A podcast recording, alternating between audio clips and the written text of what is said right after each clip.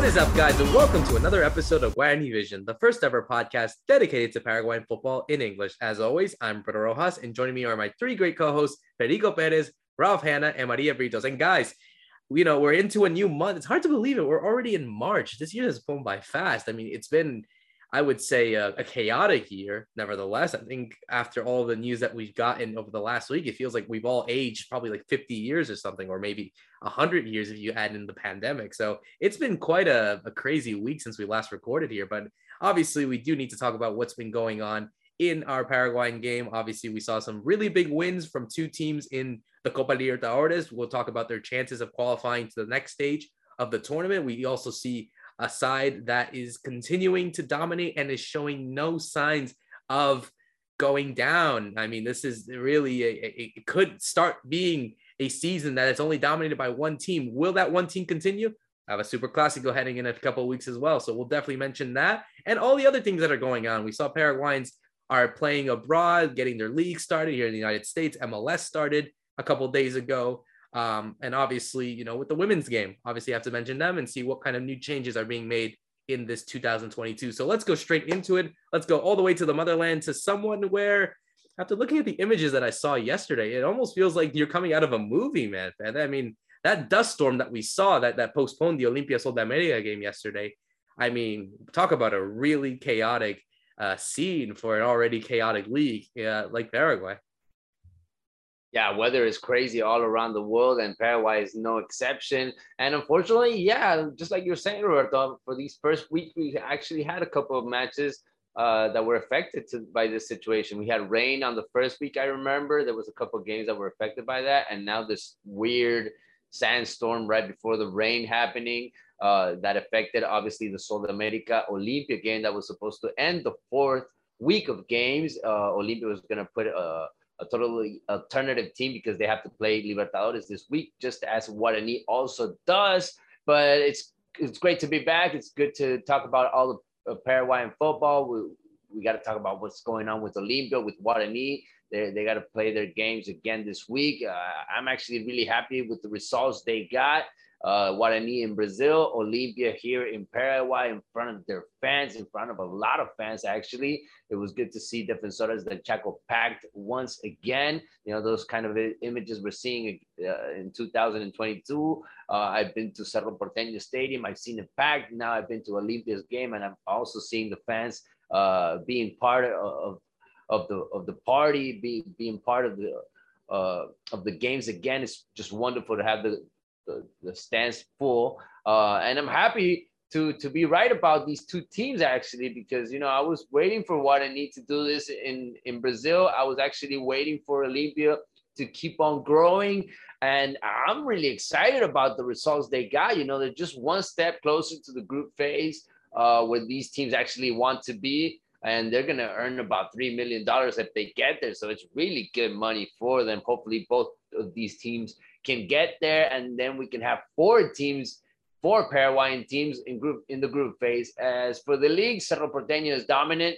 Uh, Resistencia uh, just let go uh, of the top, and but they're still gonna fight it. They're they're they're fighting all the big teams. They just play Guarani, which is actually weird to see Guarani down there because they haven't won a game yet after playing four uh, games so far. They are one of the four teams that haven't won yet. Guarani, Guaireña, Tacuary, Nacional. These four teams have yet to win. And I was actually really looking forward also to that Sol de America Olimpia match because Sol de America is the team with the most possession so far. I was looking, and they are actually the only team to yet receive a goal eh, in this in this season. So it's actually really really surprising to see Sol America in this spot in, in, this situation so early in the season. We'll see if they can keep it up. Just as Resistencia, you know, these teams uh, are kind of uh, showing what they got in these first games, and they're actually surprising a lot of people. And then I'm I'm also happy. I'm proud to see the young fellas making it happen. You know, standing out for their teams. Robert Morales, 22 years old. He's scoring almost in every match for Cerro Porteño. Julio Enciso, just 18 years old, and he scored what five goals in four games. He's the top scorer for the national uh, for, for the local league. So it's just great to have these young stars just as we're trying to move forward for the national team, just as we're trying to look to the future. You know, you're having these young stars coming about and they're really making it happen for their team. So I'm happy about that. And I didn't want to forget also, Roberto, to mention at the beginning of the show, you know, just the drama that's been going on around the world. And uh, unfortunately, it also affected one of our Paraguayan football players. Uh, he had to go through uh, what he had to go through actually to get out of Ukraine uh, with the whole chaos at the war or this intent to take over the country by Russia. You know, it has taken everyone by surprise. Also, football players that were actually there in the country. Jose Lopez, a Paraguayan, was only 23 years old. He had just gotten there. Actually, he had he only spent 22 days in the country before having to leave. He hadn't even signed his uh, his prof- professional contract yet. He was living in a hotel when he was told he had to leave the country. Thankfully, he's just fine. He's getting to Paraguay in the next couple of days, but unfortunately, he's not going to make uh, true his dream of playing in the, in a European uh, team. He was going to play in the third division in Ukraine, but you know, he, life has changed there. So it's, it's good to have Jose Lopez uh, healthy here back in Paraguay. At least he, he was one of the uh, people that was able to get out of there at, at time, Roberto. Absolutely. I mean, obviously, football is was something that can unite a lot of people, and you know, I think this is one of the things that uh, we see from not just of the Paraguayan players, but also from players around the world. You know, people really supporting this cause of for the Ukrainian people, and obviously against all war. And like we say here at One Vision, obviously, our thoughts and prayers go to the people of Ukraine, and you know, hopefully, a, a solution can be made to avoid any war uh, whatsoever. So, you know, I, I don't want to put on a somber note. I actually want to go on a happy note because I think for someone like Maria, for example, you know, you, you weren't here last week. So I'm pretty sure you were delighted to hear about how Olimpia are doing, especially to get a good win like this, because like Fede had mentioned before, I think getting that result was very important. And if they can hold on uh, next week or not this uh, not next week but you know this week playing Atletico Nacional in Medellin to earn that 3 million dollars. That's a huge boost for a club that is really in debt and is really fallen on bad times. Yeah it's it was definitely a, a shocking game for me at least. Um, I see I, I I didn't get to watch the full game but I, I watched the highlights and that first goal was just pretty lucky I think but um, I think that kind of boosted the the the the team's uh, morale and and you know they went all out against uh, Atletico Nacional and they were able to win three one and you know um, it, it, just looks like the whole team is happy. Um, I was just reading that uh, the that they are um, they are on time with their payments now so that's definitely a, a, very good uh, morale boost for, for them. You know, they're going to be focused on, on the Libertadores.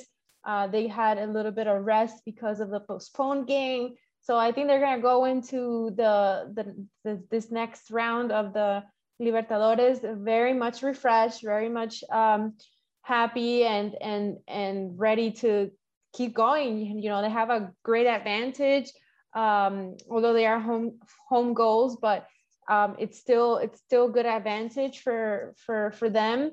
Uh, Atletico Nacional is not an easy team. They are a pretty top team uh, in in Libertadores overall. So for them to actually get this result, it's it's it's pretty big, and I think it's it's changing the whole um, the whole idea. You know, the whole club's mentality that, that, that they need to do uh, much better and, and, and getting out of that whole situation that they were in last year. So it's definitely great news. I'm very happy to see what, what they're up to um, in the table. Nash, uh, locally, they're doing pretty good, pretty all right. You know, they're not uh, bottom of the table like they were last uh, last season, so that's that's still pretty good. Um, you know, Cáceres is doing a great job in my opinion. Uh, I, I I don't think that that they're. All, I think they're just gonna keep going up from now on. Yeah, absolutely. And I think for what Guarani's case, and Rafa, go to you on this one. Like you said, this was a team that needed those goals and they weren't able to score at all. Okay, we did see them score on the weekend after this game, but hey, they had to get a goal somewhere. And what more important way to get a goal than to do it in Brazil? um, against uh, America Mineiro. A really big result. I, I, probably would say yes, impressive result for Olimpia as well. Obviously, their history is is you know in a way it feels as if though it's more um, expected because obviously Olimpia are a huge giant and to do it in this competition, uh, be it the bad um, times that they're going through at the minute, kind of feels expected. But for Guarani, aside that obviously had gone through such a, a, terrible December, the way that they were able to lose the league right there against Cerro Porteño. Now they jumpstart back to a, a, wonderful result over there in Belo Horizonte, thanks to a Josue Colman goal. Yeah, that's right. And what a goal it was. It, was a brilliant strike by Josue Colman, who's who's been on good form. I would say even at the back end of last season, you started to see him come into his own and, and show some of the quality that that took him to Orlando in in MLS, where maybe he wasn't able to to replicate that, but he was doing really well.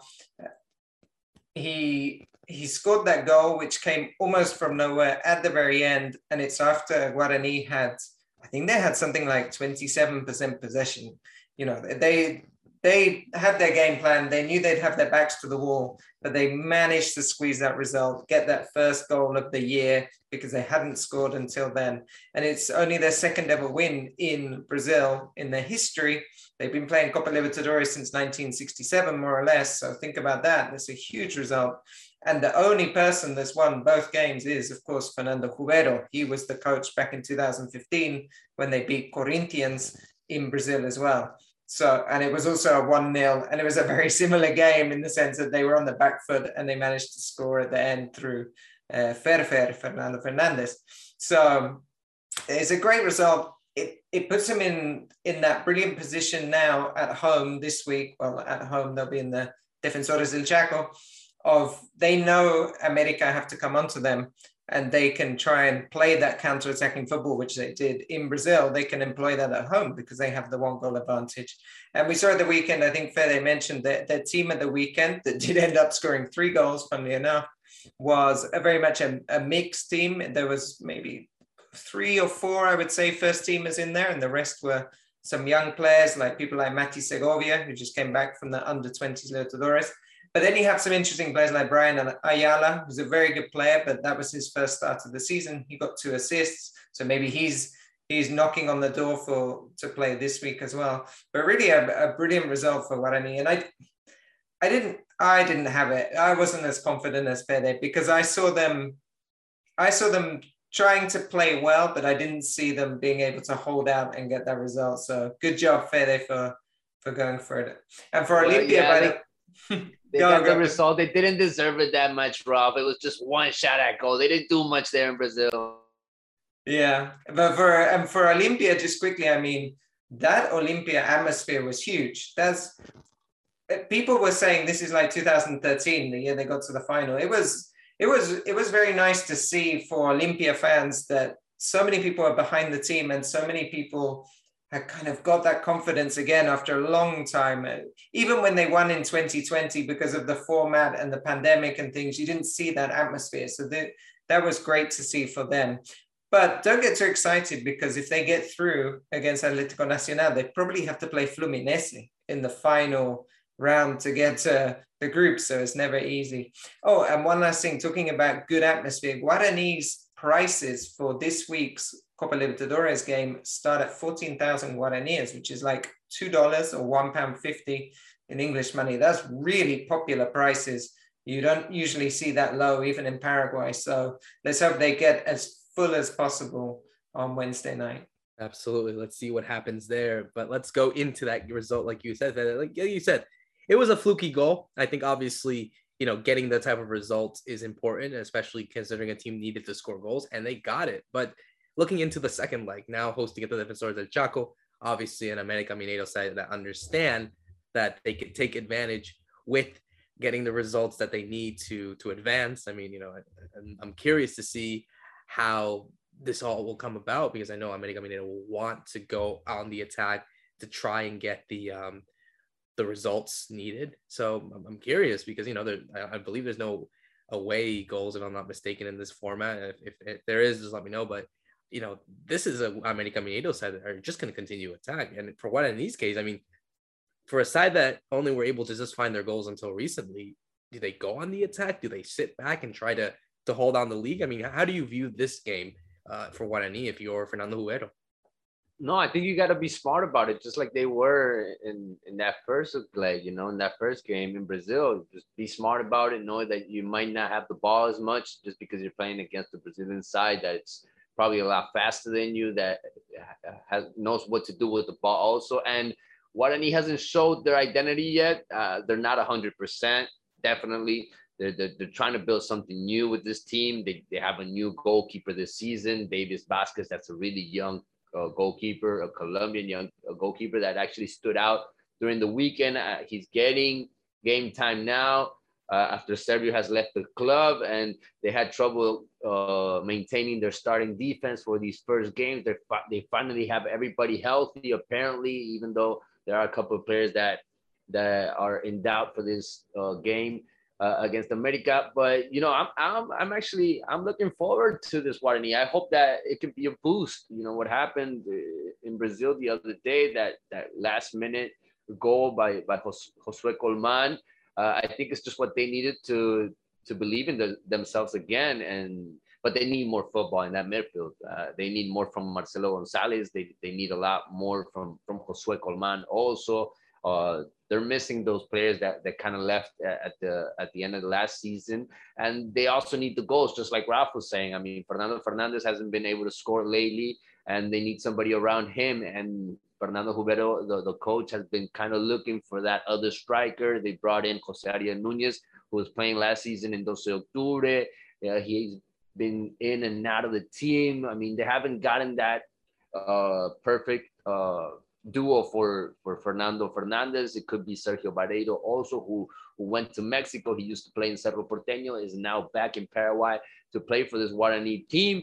They also have an exciting young player like Matias Segovia, but he's actually not available for these two games because he got sent off in the under 20 Libertadores. So unfortunately, he is banned to play these games unless uh, Guarani moves on from this phase uh, and and uh, and they get to the next round, then they can use Matias Segovia, a very exciting young player, one of those players that you got to look out for, not just for this season, but for the future. But you know they got to get something done, and uh, hopefully they can get this result. They really need it uh, just to build something around the team and to build confidence. I mean, what you were saying that disaster December that it was that they had I mean, it, it was not easy to get over that for the players, for the club, for the for the coach and staff. And I think that that kind of win that they got against America is just what they need to bring up the spirit. Yeah, it's, it's an interesting point you were making there about midfield and a great um, point about Mat- Mati Segovia because I didn't realize that that uh, suspension carries over into senior Libertadores. That's very frustrating. But one thing I was looking at, the team they set up actually is it was a lot of attacking players. The, the team in the first leg, it was Ariel Nunez, like you said, but up front with Fernando Fernandez, and then you have two very attacking players in Josue Colman and, and Marcelo Gonzalez kind of behind them. And I wonder if what he will do is drop probably Ariel Nunez, bring in Brian Ayala, who had a really good game on the left wing, and then you pack a bit more the midfield. I, I could see him doing that. Josue Colman can really play like floating behind Fernando Fernandez. And that might be something he tries to do looking at this. And the other interesting thing I saw in that game against America was how Guarani got better as the game went on. In the first half, they didn't have a single shot, like not just not on target, not a shot. But then in the second half, as America had to push a bit because they felt the pressure of, well, we need to do something here at home, then chances, a few chances opened up in a few spaces. So I think maybe he'll think of let's set ourselves up a bit more defensively, pack the midfield at, at the start, and then maybe let go in the in the second half when they have a chance. Um, that's how I would do it. Let's see how Jubero does it because remember, Fernando Jubero is a very attacking man- minded manager. That's his his philosophy is very attack minded. So maybe maybe he will feel it's is against his his morals to go with just one up front, but we'll see. Do you guys, you know, obviously, you know, I want to put a bow on this conversation. Do you guys feel confident that Guarani do the job and qualify to the next round?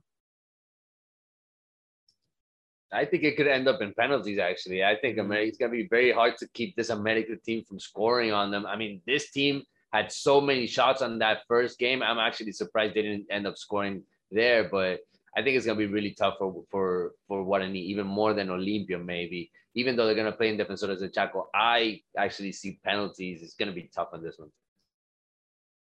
Yeah, I think it's gonna be tough as well. Well, what do you think?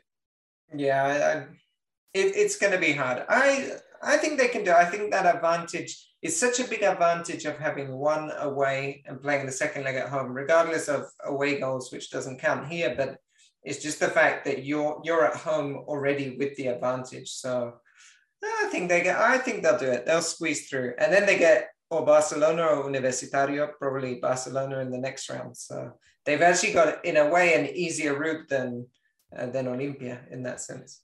Maria, do you want to make it three for three and go for Guarani in this case? Obviously, yes. Okay, there you go. We'll when make it it comes four. to international tournaments, oh, we have to support our teams. So Well, obviously, I'll make it four on four and hope that Guarani do indeed qualify. And now that we all say that, we probably just jinxed them. So let's see what happens there. But let's look at another side who probably have a better chance of qualifying after the great result that they had over there in Asuncion. Olimpia getting a 3-1 win against Atletico Nacional. Goals from Silva in the seventh minute and Fernando Cardoso, the young uh, player that was actually in Portugal playing at Boavista and Vizela is back at Olimpia, 21 years old, current top goal scorer at the at the Copa Libertadores at the moment as well. Huge result. I, I mean, Maria, you saw it, you saw the highlight. It's a big result, and, and like Fede had mentioned, like Ralph had mentioned, you're looking at a packed crowd. You, you're starting to see a team that you know, I, I think we can understand is not there to fight for the local league. We get that, but I think what they're trying to do is try to regain those finances, and those finances come from playing these games in the Copa Libertadores, from gaining that three million if they do qualify. Now they have this big game against Atlético Nacional in Medellin, but I think what we're starting to see from an Olimpia side, and I think we said this really early on, is that it's a side that is continuing to grow, and you might start to see a young manager like Julio Cesar Cáceres, obviously someone who was born and bred in Olimpia, came through the academy, won titles there. So he knows the club more than anyone else. And I think now you're starting to see the work that is being made. And I think slowly it's it's only going to get even better for them um, moving forward towards the year. Yeah, definitely. It's it's it's a work in progress, obviously. So um, you know, with having a manager that like Cáceres that knows the club from inside out, it definitely helps out, you know, with with putting out a better performance because you know the coach can connect with the with the players, can make smarter, better decisions, can have a better relationship with the office.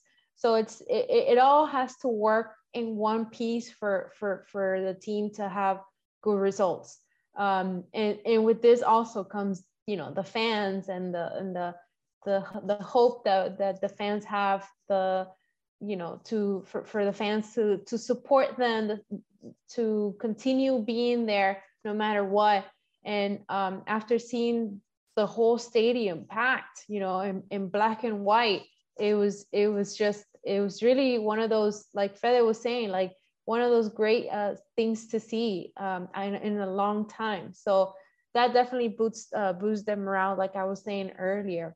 And and to go um, into this game in Medellin, which um, is going to be, you know, in Colombia uh, away.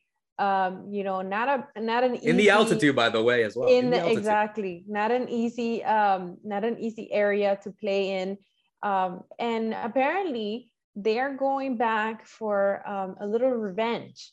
Uh, I was reading that they have um, the last one of the last times that they had played against uh, Nacional in Medellin uh, was a very important game um, in, the, in 1989, and um, apparently they lost that game, and um, it was a very controversial match.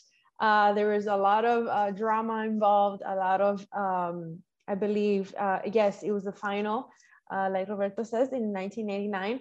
Um, there was some uh, narco narcotraficantes uh, involved as well. So you can see, you know, where this is going. So for, for Olimpia to, to go back to Medellin and play against this team is definitely, uh, you know, a very important game for them. So we'll see how uh, how this plays out, but hopefully in the in a good way and a positive result. That final in 1989, they didn't even play in Medellin. Actually, they refused to play in Medellin because of Pablo Escobar, in, who was so linked to the club at the time. So Conmebol moved it to Bogota. So they played in Bogota. But you have Olimpia players, a lot of them, I remember Ever Almeida's talked about it before, they felt threatened. They, they felt under pressure and they've complained about that final before. Uh, that I think it ended up going to penalties, if I remember correctly, because yes, they, did, yes. yeah, they lost that game. They'd won the home leg. Uh, and this is, funny enough, this is the first time they've ever played Atlético Nacional in Medellin because they played 89, and then after the 89 final, Conmebol didn't allow them to play in Colombia even, because uh, not even in, in Bogota. So they played them once, I think, in San Cristobal in Venezuela, and one time in Santiago de Chile. They ended up playing. And all the games previously have been really important because that was the final. They played then in the semifinals for the other games. So they've always been really historically big matches. And this is the first time I think both sides have ever been kind of so so low in a way that they have to play qualifiers. Of course, the qualifiers didn't exist in early editions of Libertadores, but it's quite rare to see two really big teams at this stage. And one bit of good news for Olimpia is that actually um, Atlético Nacional without a coach or without a full-time coach, so Alejandro Restrepo, he, he was he was um, sacked today, I think, or yesterday. So they're going in with a temporary coach on Thursday because they're trying to negotiate with Hernan Crespo to bring him in, but it definitely won't be done on time for that game. So that's something else I think in in Olimpia's favor that for once they're the ones with the stable manager and things going well because they've had so much turbulence recently. And just look at this, they're nine games unbeaten. That's a good run. So if we stretch it back to the end of last year and the things like the Supercopa and the, and the Copa Paraguay, they're nine games unbeaten Olimpia. The interesting thing is they've only kept two clean sheets on that run, and that was against uh, Universidad Cesar Vallejo, who were a very weak opponent, if we're honest. They keep conceding goals, but they keep scoring. So they have all those goals from all around the team. Like Roberto, you mentioned Fernando Cardoso.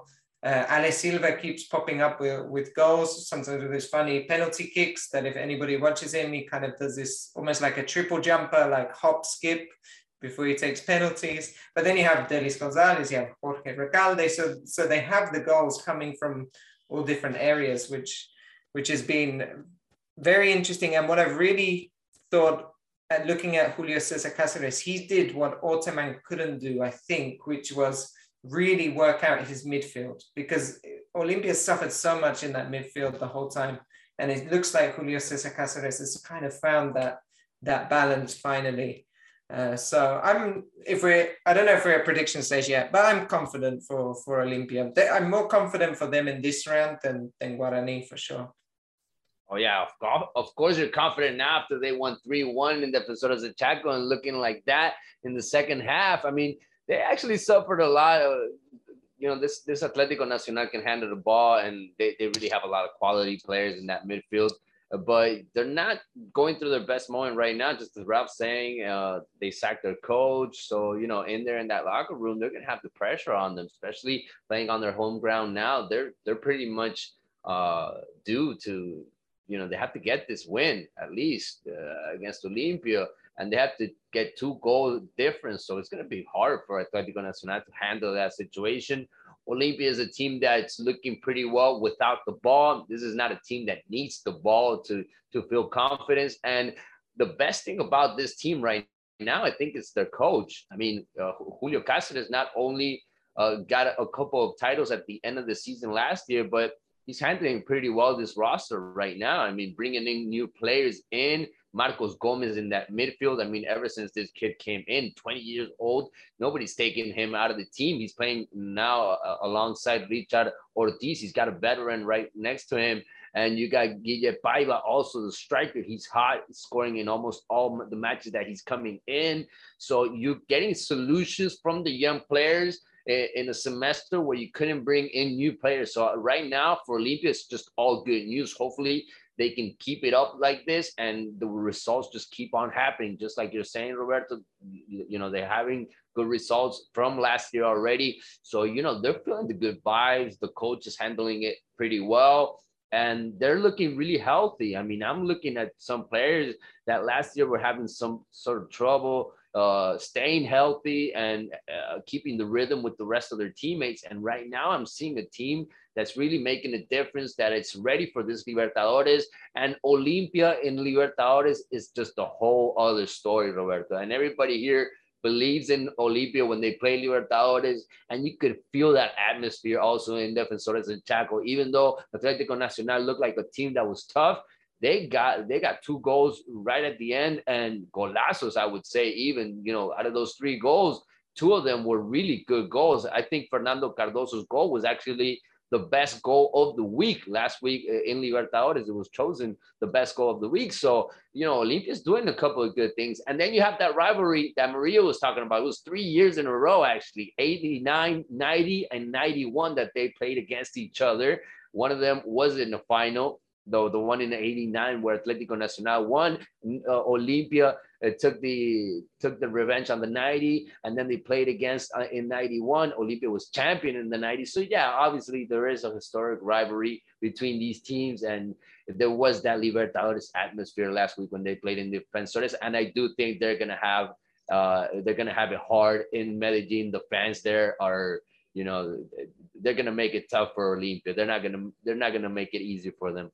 No, they're not. They're definitely not. And I think the result that they got over there in Asuncion puts them in a good shape. I mean, obviously, they need to really confirm, I guess, their their presence and try to get a goal early or try to close off all of Atletico Nacional's attacks as best as they can. But you know, I think these are two. This is a side that is starting to gain more confidence. I didn't expect to happen so soon. I thought it would take a little bit more time for them to really demonstrate what they are, but they're doing it so quickly that you know if they do advance, and I'm confident, I'm sure a lot of us here are feeling confident about this side. If they do choose to play Fluminense and they go past there, I mean, my God, And then, now we're talking about a whole different Olimpia than in comparison to last year. I mean, yeah, like you said, Fede, Olimpia when it comes to this competition is a whole different beast. I mean, it could be one of the worst Olimpia sides out there, and then they could still make it difficult for a lot of opponents. So we'll see what happens to them. We'll see what happens to Guarani, and you know, I think obviously we need to always give our support to the Paraguayan teams, especially the ones that are also going to be playing in the group stages, like Libertad and Cerro Porteño, with the group stages of the Libertadores starting very soon. Switching gears now, obviously, to the local league, we have to talk about what's been going on there because we are still seeing one team really running away with it. And running away with this means we have a new leader, and that is Cerro Porteño. Four wins out of four games, 10 goals scored, four goals against. 12 points makes the uh, Cerro Porteño the top team right now in the country after defeating Guaireña 2-0 in Villarrica. But you have a Libertad side that is closing in deep with 10 points, tied with Resistencia only on goal difference. Libertad only ahead by one goal, courtesy of the top goal scorer at the moment, guys. Before we get into Cerro, again, Julio Enciso continues his rise at 18 years old. He's already the top goal scorer with five goals to his name. Another young player. Uh, basically, I would probably say the two most exciting young players you would say, uh, at least when it comes to goal scorers, him and Robert Morales, El La Pantera, um, with four goals to his name. So, you know, Fede, I'll go to you on this one because, you know, for all the dominance that we're seeing from sides like Cerro Porteño Libertad, who have the best teams, you would say, in the country, it's interesting to see that you got two youngsters Enciso 18 years old, and Morales, I think he's 22, if I'm not mistaken, something like that. So, yes. yeah, so to have those two youngsters really go up in the in the goal scoring rate shows a lot about where both these teams are really looking uh, to contend and what approach they're trying to do for this league.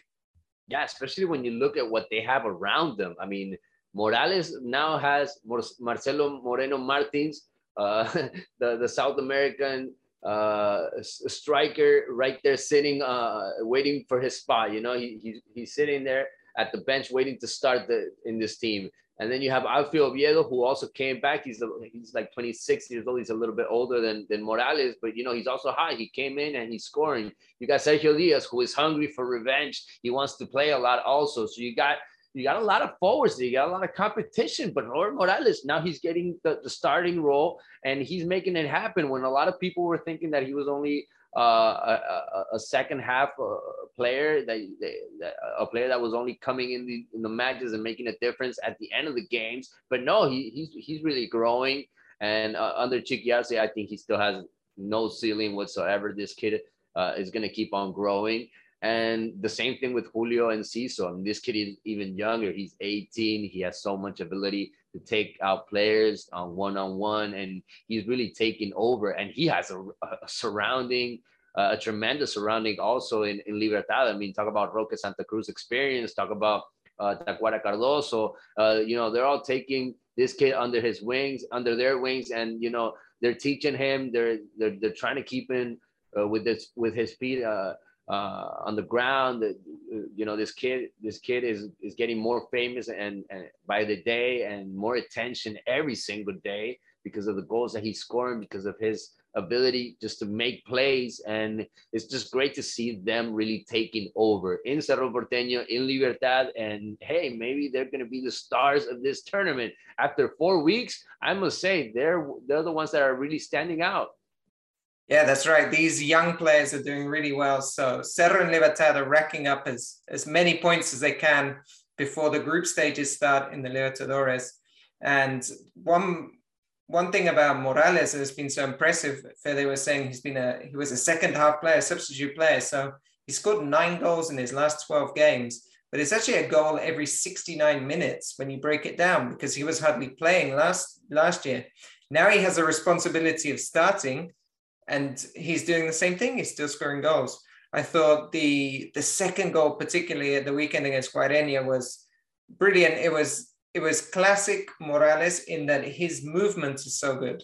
So you see him; he's he's sort of lurking between the two centre backs. He has a side on position because he's waiting to see where the ball's going to come. As soon as uh, Pico Lucena has the ball in space, he starts the run, and and Lucena is so good at in his passing range, he finds him perfectly, and he's just accelerated through the two the two defenders before they know what's happened.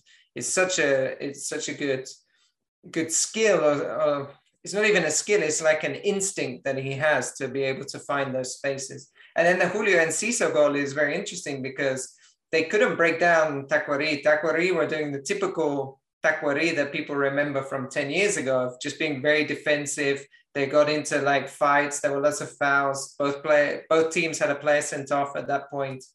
They even brought on uh, Tacuara to play with Enciso and Roque. So that all three of them were playing together at that moment when he scores.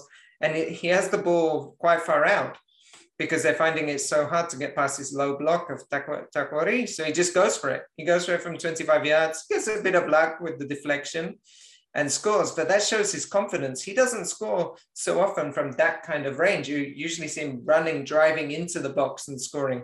So he's just adding more things to his game. And that's really exciting. And like Fede mentioned, it's so important that he has Roque and Oscar Cardozo there to kind of keep his feet on the ground before he gets his big move to Europe, because he will. He will get it at some stage. If not in June, I think by by next year he'll be he'll be gone. He'll be in Europe. Yeah, absolutely. And and you know, Maria, I want to go to you on this one because I think after the elimination of the Paraguay national team from the World Cup, we need to start looking at those young players and what better way to see it than what we're getting in the local league from players like Morales and Enciso who are trying to say, hey, we're the future and no one is going to stop us um, from taking our spots. Yes, definitely. It's it's great to see so many young players now uh, shining out uh, better. And the fact that you know these clubs are looking at them and finally moving on from the typical um, you know the players that we've always that that we've always counted on you know like uh, uh, Roque Santa Cruz and Tacuara and you know all those players are you know are ending their careers. And and now you know the clubs have no other choice but to look at that the the younger the younger kids when in reality it should have been always a mix. I i, I think it, it, should always uh, the the younger players should always already be mixing in with the senior players and and and working on that. So that way we don't have that big gap of, of what had been happening with with the national team. So hopefully, you know, now with um, this this break that they're gonna have because they're probably not gonna uh, qualify, uh, they can focus more on this uh, situation and, and and really see what we have uh, locally, um, because also you know uh, having abroad players abroad, um, it's it, it, it comes with its difficulties you know they they have to come and they have to travel. So uh, it's it's it's it'll be nicer if the national team uh, the coaches there can start already working with these players uh, at home um, and that way give them a little bit more of a chance than the players abroad obviously the players abroad have uh, a little bit more of an advantage because they are um, playing probably getting more playing time and so forth so um, yeah, I, I think it's great. Um, I, I hope that they continue to work with with them. Uh, it's definitely very important for the future of of our game. Absolutely, absolutely, and and what's more important as well, and in, uh, in the in the basically the the the growth of football in, in Paraguay is also, and we're going to switch gears on our final segment, is what's going on with the women's game. Obviously, the league is in full swing as well. You know, Ralph, I'll go to you on this one because you know, we're seeing some new format changes being made. Obviously, after a year of football, what kind of decimated the, you know, not just what's happening in football in the first division, but obviously from the youth levels and, and the women's game. I mean, what do we have in store for for the women's game heading into this year? Yeah, a couple of big changes. One is quite interestingly, they're playing with 13 teams this this year. So they every every team in, in Primera, the, the men's league, has to have a women's team. That's part of the the obligation that and the, the move towards professionalization. So you have those 12 teams, but then River Plate did so well last year in the in the women's game, they wanted to keep the team. So you've got the 12 teams that you will see in Primera in the men's league, but also River Plate. So that that's already throws up something interesting because each week a team has a bye. So they have to work that out with the scheduling. But then what they've done is they've done away with the playoff system. They call it the Liguilla system. So last year, what would happen is the top four teams would then go in and play semifinals and a final. But they've done away with that. So it's just whoever's top at the at the end of the season, at the end of each short season, because it's the same as the men's, Apertura and Clausura. Uh, whoever's top is, is the champion. So there, there's a couple of key changes. And I'll throw it to Fede to see if I'm right, but I think this year in the move to professionalization, there's an there's a specified number of players that have to be professionally contracted, so they have to be paid, and I think that's moved up to six this year in in each squad. But I'll, yeah, I'll throw it to Fede, who knows more. Yeah, it's two more every year, so now we're up to six. Next year it'll be eight, and so forth and, and so forward. Uh, we're supposed to try to get the whole roster being professional, you know, all, all the girls. It's important also that the under 18 uh, category also started because we didn't have this going on last year. And, you know, that's also the future of the women's team. We had a lot of young players. I remember last year in top division due to that situation of those, those young girls that are 16, 15 that are maybe not ready to play against the big girls, but just because they didn't have their uh, under 18 division uh, playing. They had to play in, in the first division. So we had a couple players like that. Maybe it was good for them. Maybe it was bad for them. Only time would tell. Uh, I'm actually happy to see uh, teams uh, from from the countryside because Guaireña actually brought in really nice players last year. We have General Caballero now from Juan León Mallorquín. Uh, from the Alto Paraná region. Uh, hopefully, we can get new girls from there. Also, you know, these teams from there can bring new players to the scene and the, the, the teams that actually came up to the division like Tacuary, Resistencia, uh, Ameliano, they had to build uh, totally new teams. So they actually uh, acquired new, new players, you know, they hire new players. And I, I, was actually looking at the roster that Tacuary and Resistencia have, and it's pretty, it's pretty decent. Uh, they actually took really good players. So I'm looking forward to how these teams are going to start building up. Let's remember everybody that last year Cerro Porteño was the dominant one. They ended up playing uh, the Libertadores, uh, the women's Libertadores at the end of the year. They actually had a really good Libertadores. They lost a lot of players, but they maintained their coach and their base of players. So they're still, I think, the number one favorites to take it. Olimpia brought in a lot of good players, and then you have Libertad.